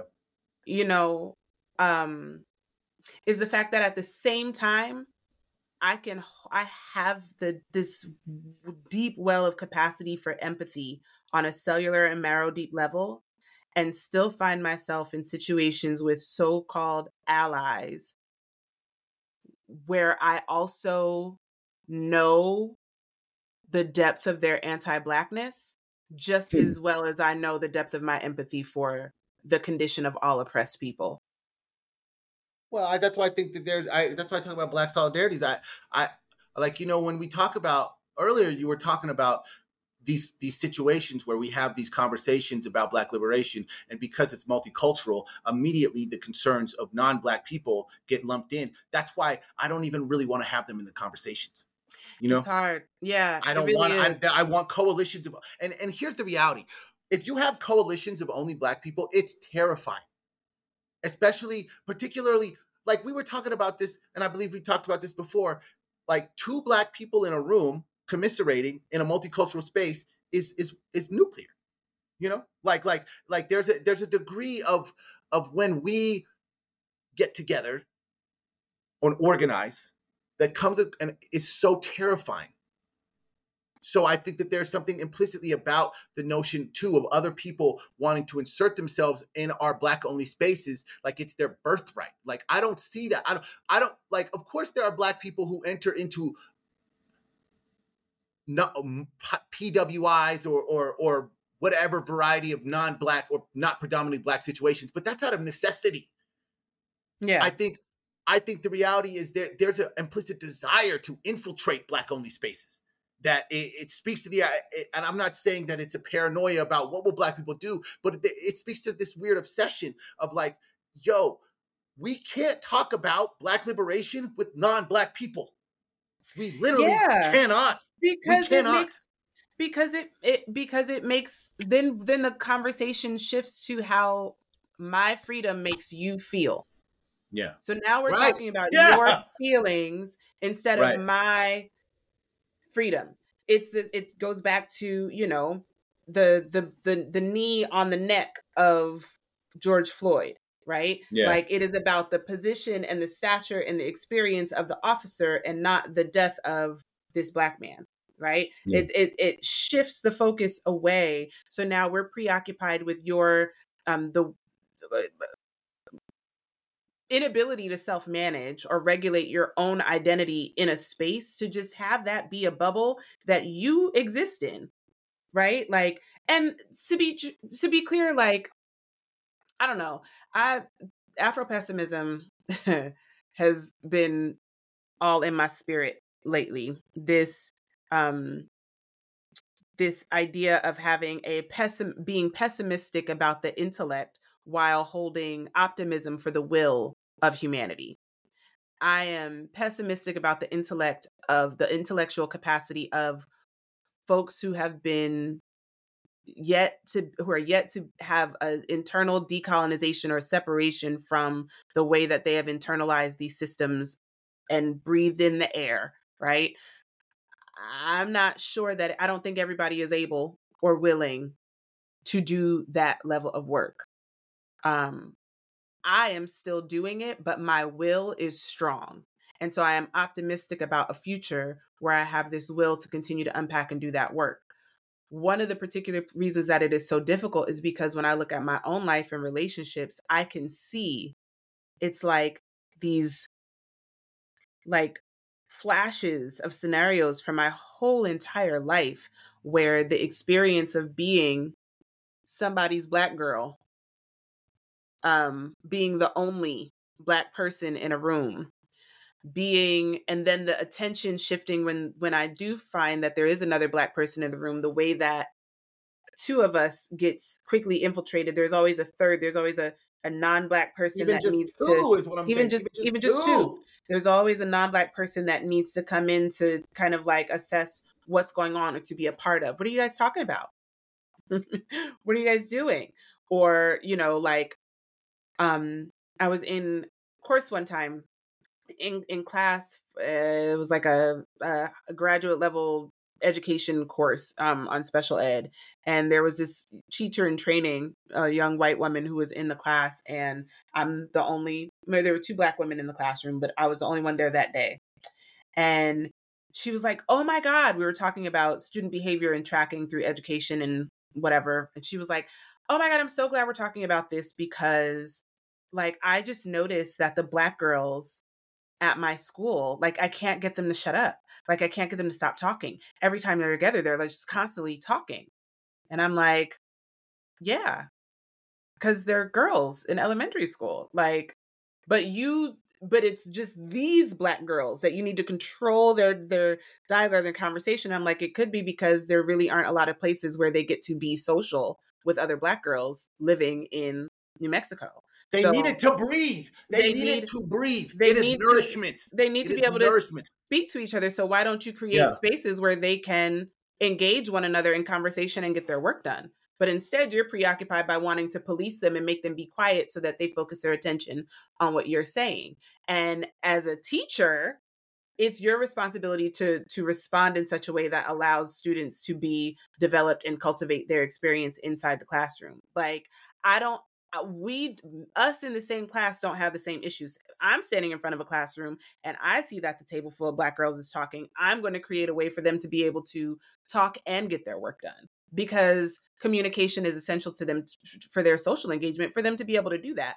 But and, and that's just one of the ways which it's like it's like russian dolls of of all of the ways that like whiteness just continues to to seek to infiltrate and distract and reminds me of the Toni Morrison quote where you know she says that racism is a distraction.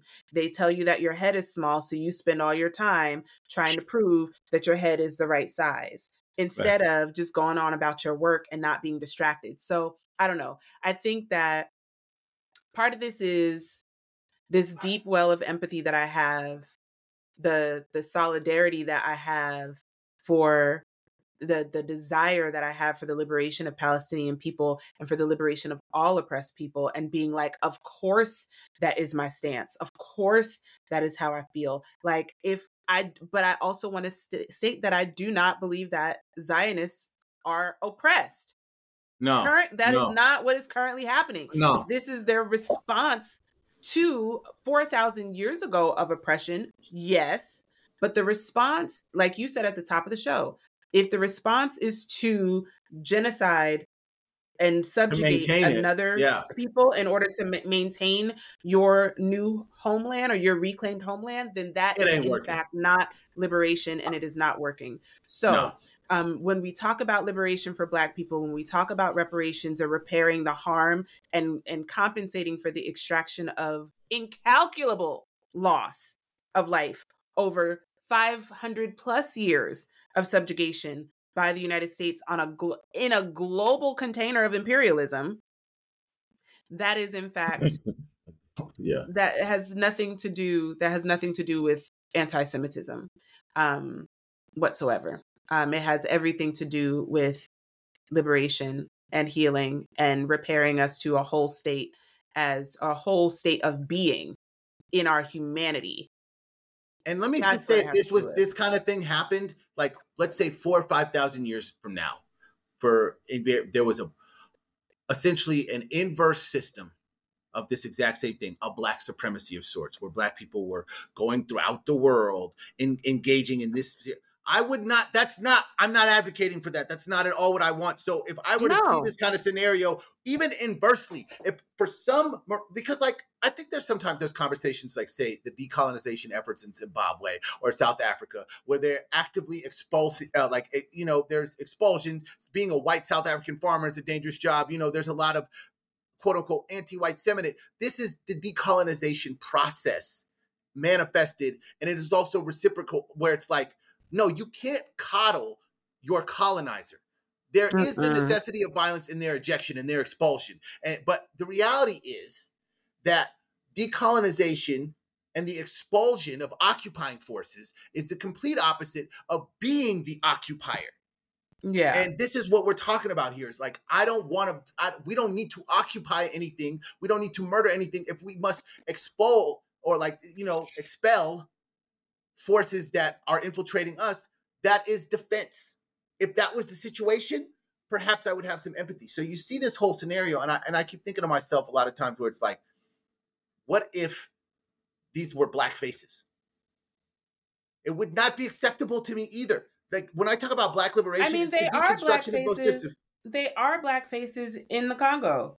Like in the Democratic no, no, no, no, no. I'm saying the oppressors. Mean? Oh, the, oppressors. Repre- oh, I was oh, like, the, the oppressors were black faces. Oh. No, no, no. Well, no. like okay. I said, because that's I'm saying if this was literally so when we talk about black liberation, black liberation is also the deconstruction of these systems of oppression that harm everybody. So when you say this sentiment about the black liberation literally liberating everybody, it's because there would no longer be these hierarchies.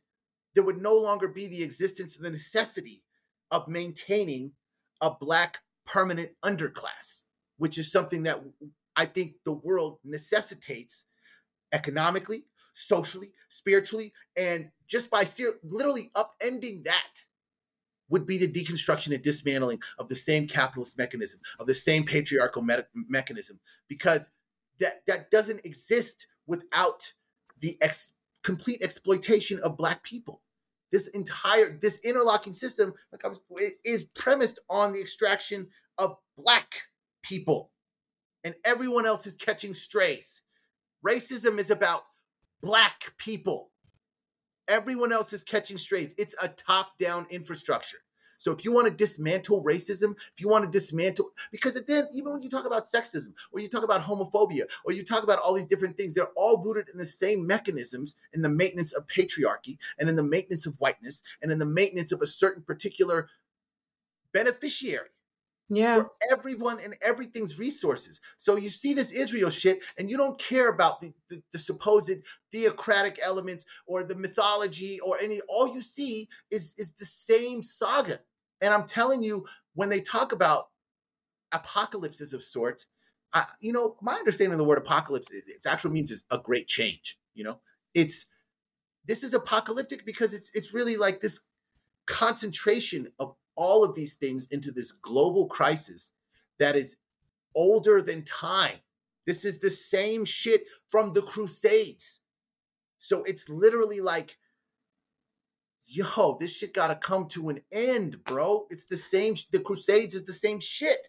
It's I mean, you know? apocalypse is not so much a great change. It's really it is a change that marks or indicates the end of the world. So I don't want to like entirely decontextualize the concept of apocalyptic as Maybe far it's as Armageddon. Maybe it's the word Armageddon. Okay. Meaning of like, the word Yeah, I think apocalypse is yeah, I think you're right. I think it's the word Armageddon. But I'm just saying apocalyptic in the sense that it's like people assume the destruction of the white supremacist capitalist patriarchal world is the end of the world as we know it.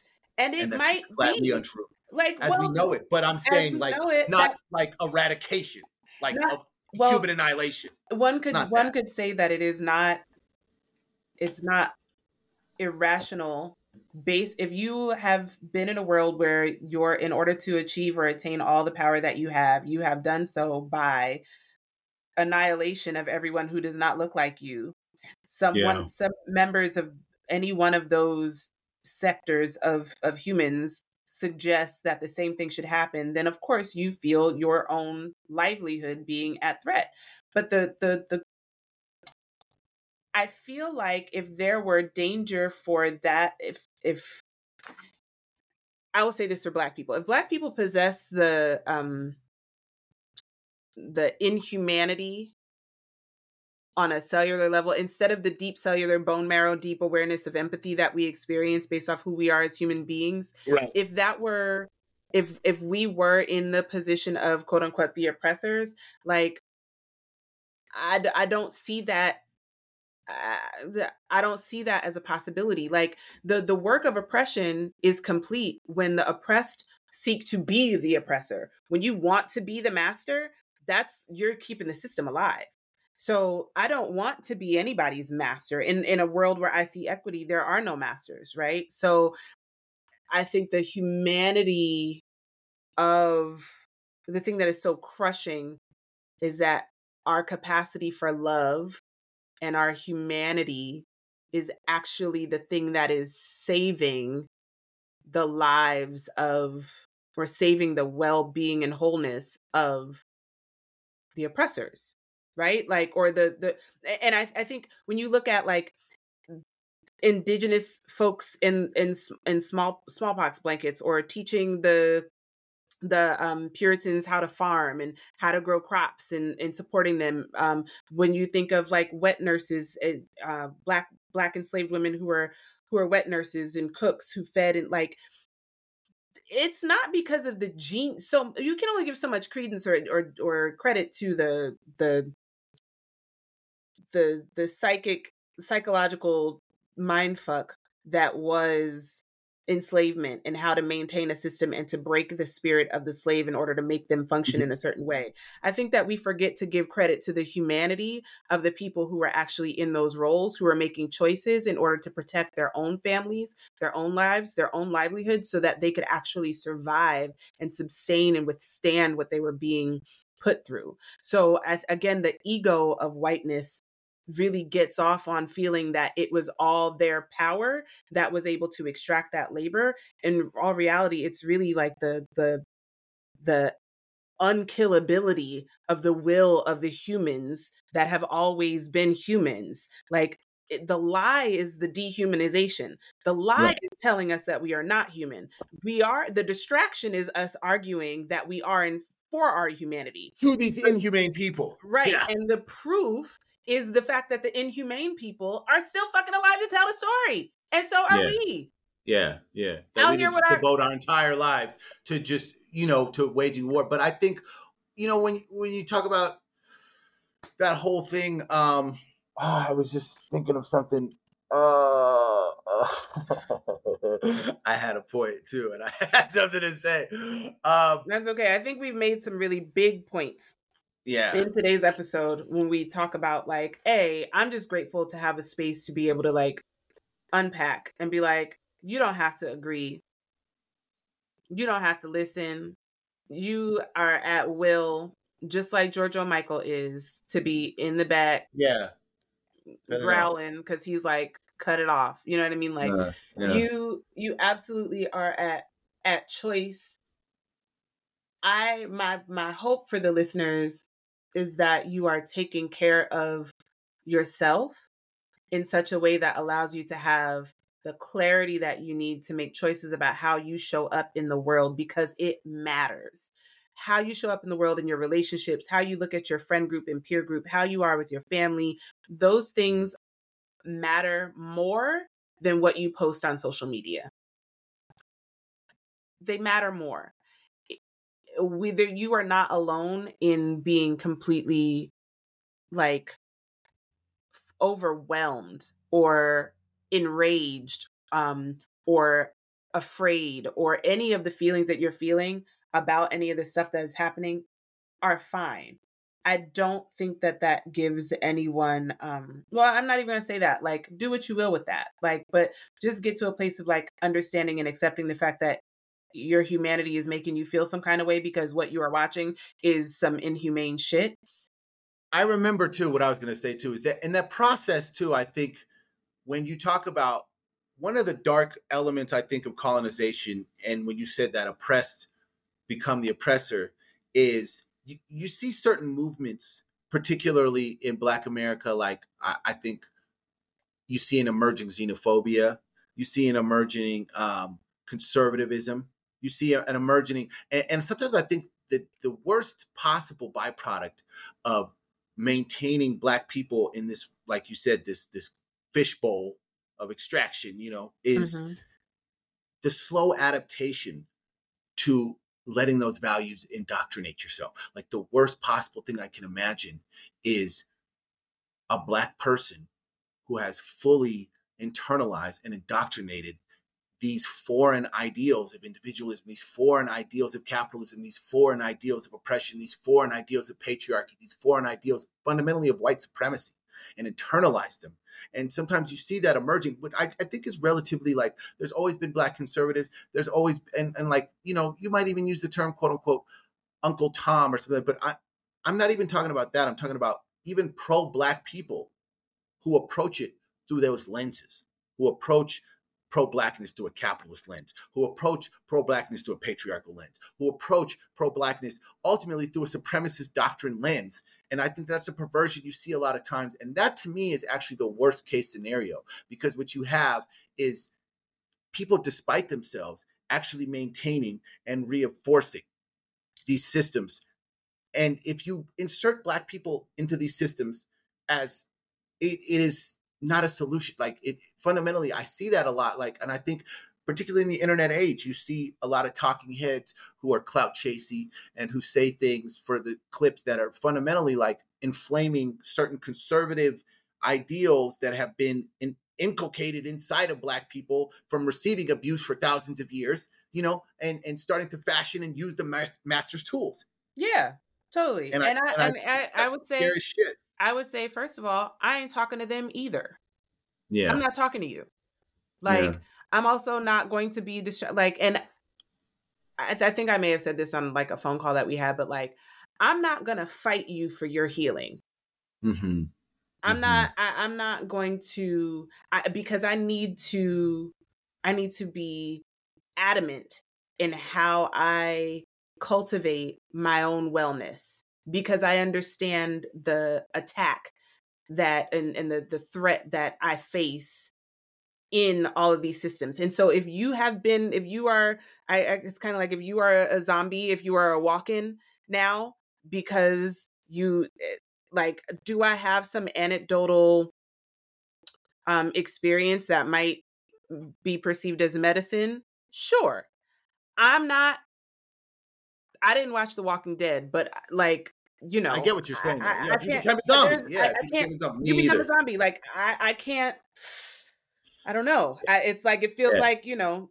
Until we find the cure for zombiedom, we can't fuck with you. Until you, you find but the cure for zombiedom. Yeah, I can't let you get close enough to bite me. Like no, but can I I'm ask something then? I have a question then. Okay, so I I don't know where you want to go next, but I wanted to ask in the lens of um sorry, I got to respond to this. In the lens of the three tenets, right? Um, how do you envision a solution? If how is how do you apply healing is possible? How is healing possible in what's going on in Gaza? Mm. In I have my own thoughts, um, which again, I'm, I want to say, but you know, I, I'm asking you. First, healing is possible, but you know the other two too. Love is well, the answer. I think that first of all, what we do is I don't know that I can answer that question. I think that Palestinians have the answer to that question. And so I'm going to share what what Pal- I think giving Palestinians what they say they want is the first step, right?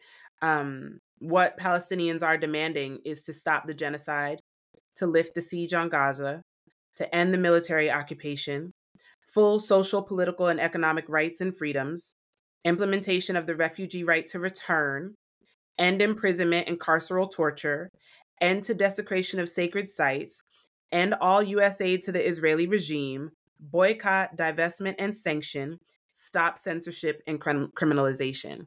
Now, that is. Let's start there. Let's start there. That's what that's what you do, and that came from um, all Out for Palestine, which is a Palestinian uh, Palestine digital action toolkit that came from the Palestinian Feminist Collective. So I believe that it's to listen to Palestinian people and and follow follow them. They know what they need. I don't have the solution. So again, you know what I mean? Like their medicine ain't my medicine, but that's what they said they want, and so that's what I feel like they should receive, and that's that's how start. healing would be possible. That's how healing works because it's accountability, it's mm-hmm. acknowledgement, you know what I mean? And that's often the first way. Like we, we can't like you you can't fix a problem that you won't acknowledge exists.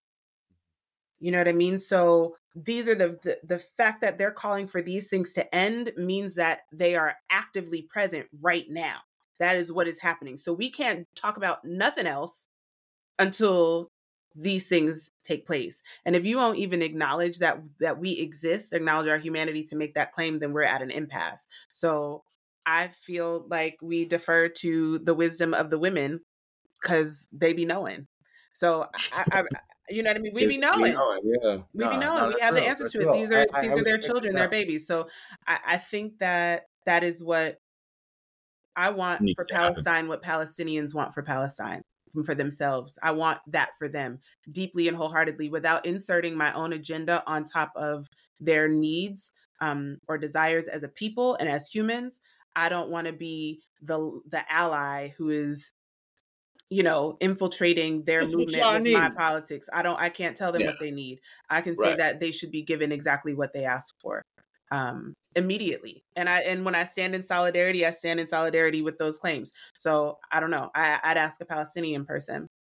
Um, well you know when i took to that point i made earlier and i was just connecting the dots is like ultimately, if you have this situation like we're talking about, you suffer this tremendous tragedy and you transition from the oppressed to the oppressor, that's the completion of the oppression. And I think that the worst case scenario is like having what happened to Black people, have them turn into some sort of deranged Black Zionist military sort of thing. So I think inversely, like, I, I, I have a difficult time processing or accepting the idea, and this may sound somewhat incendiary.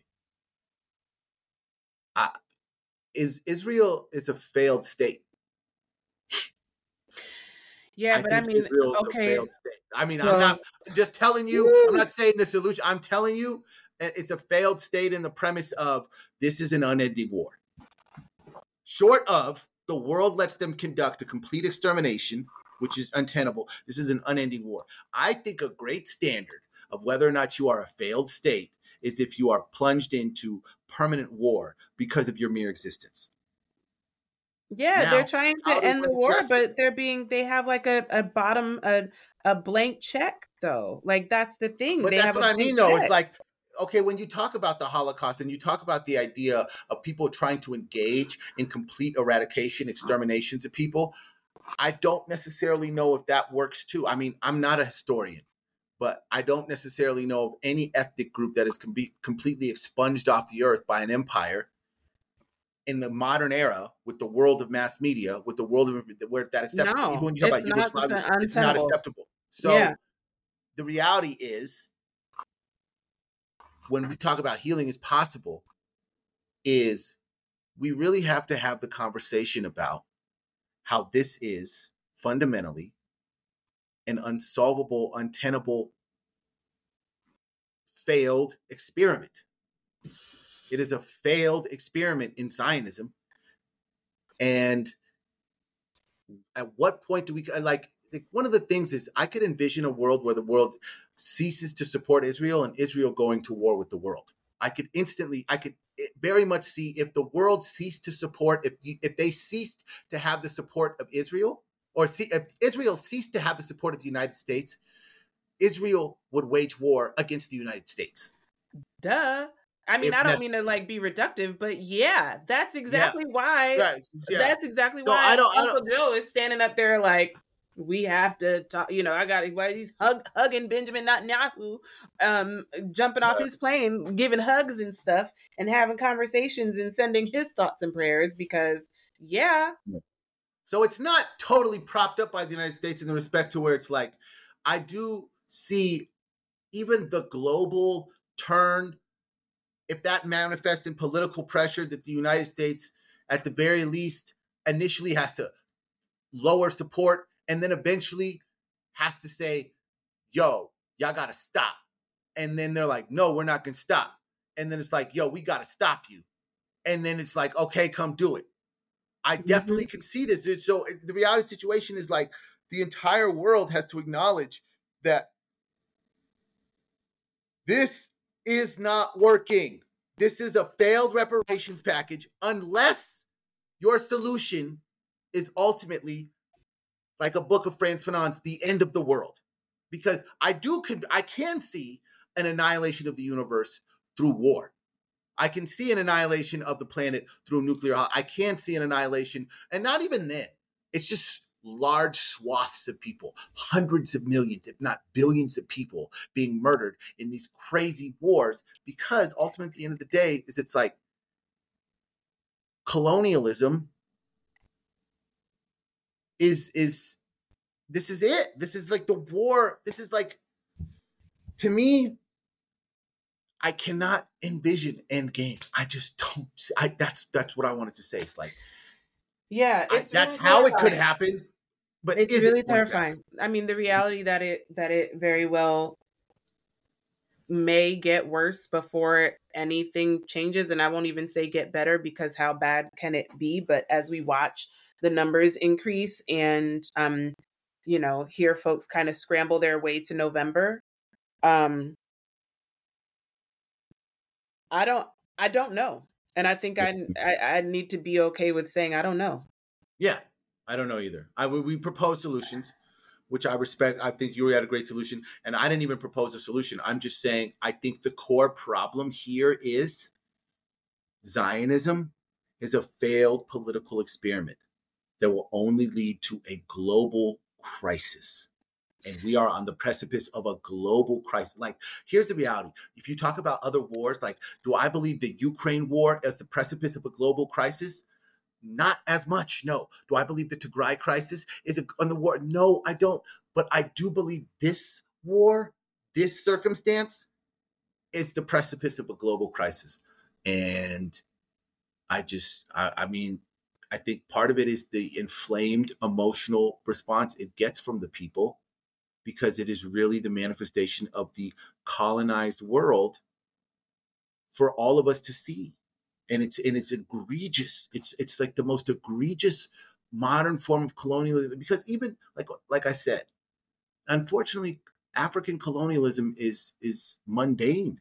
We are used to it. That's why people are like why don't we care as much about it? because it's not shocking because it never it never stopped. Here's the thing like history stopped.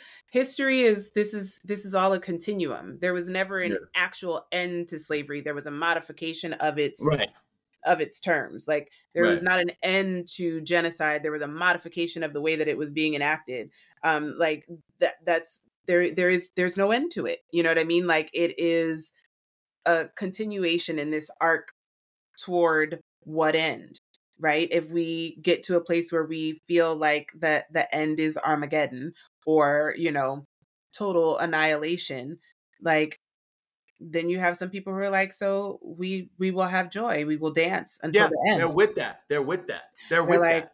you know um i also feel i don't know i i don't know i feel a lot of i don't know if that's something that will happen in our lifetime um i think that the stakes are are really high um, i think um also that's end stage for theocracy I think theocracy, all theocracies, end stage is apocalyptic. Well, I mean, like because we, we we're do. not we're not supposed to be a theocracy. The United States is not supposed to be a theocracy. It definitely is. But in God we trust is, and I mean, like it definitely is. Yeah, this is a Christian the, theocracy.